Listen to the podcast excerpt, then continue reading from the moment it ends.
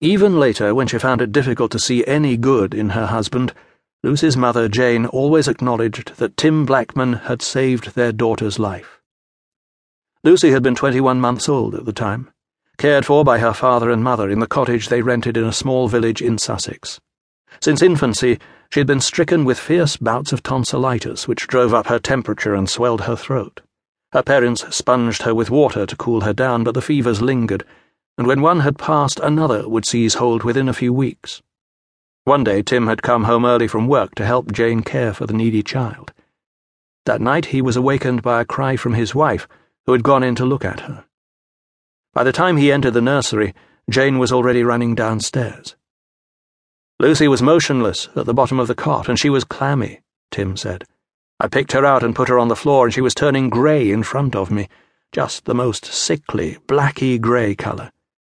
Quite clearly, the lifeblood wasn't being pumped round her body. I didn't know what to do. I was cuddling her on the floor, and Jane had run down to phone an ambulance. Lucie was completely quiet, wasn't breathing. I tried to force open her mouth. It was tightly shut, but I forced it open with two hands, and held it open with the thumb of one hand and put my fingers in and pulled her tongue forward.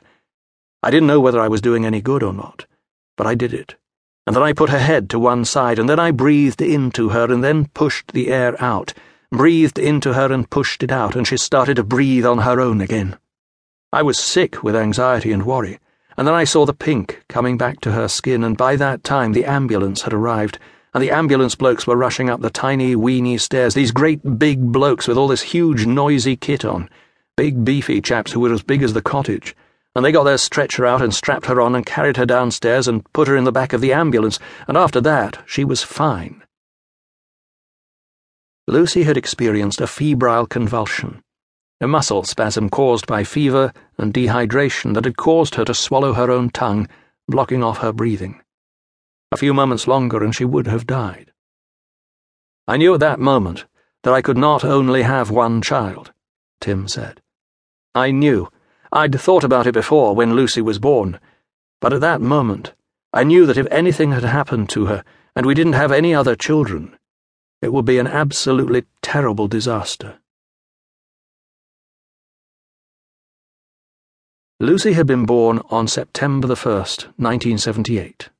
Her name was from the Latin word for light, and even in adulthood, her mother said, she craved brightness and illumination and was uncomfortable in the dark, switching on all the bulbs in the house and going to sleep with a lamp turned on in her room. Jane's labour had to be induced, and it lasted sixteen hours. Lucie's head was positioned against her mother's back, a posterior presentation that caused her great pain during the delivery. But the eight pound baby was healthy, and her parents experienced deep but complicated happiness at the birth of their first child. I was delighted, absolutely delighted, said Jane. But I think when you become a mother, you. I just wanted my mother to be there because I was so proud I'd had a baby. But she wasn't there, so it was sad as well. Jane remembered little but sadness from her own childhood. Her adult life, too, had been marked by clusters of crushing, overwhelming loss, which had bred in her a dry, dark humour, alternately self deprecating and indignantly defensive. She was in her late forties when I first met her. A thin, attractive woman with short, dark blonde hair and sharp, vigilant features. Her outfits were tidy and demure.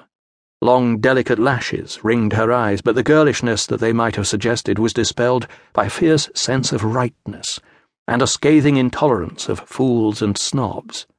Pride and self pity were at war within Jane. She was like a fox, a stubborn, elegant fox in a navy blue skirt and jacket. Her father had been a manager at the Elstree Film Studios, and she and her younger brother and sister had grown up in the outer London suburbs, a strict and rather drab middle class life of homework and good table manners and the annual summer holiday in a gusty English seaside resort. When Jane was twelve, the family moved to South London. Before her first morning at her new school, Jane went in to kiss her mother goodbye and found her asleep after a night of headaches and insomnia. I felt that something awful was going to happen, Jane said. And I said to my father, She's not going to die, is she? And he said, Oh, no, don't be silly, of course not.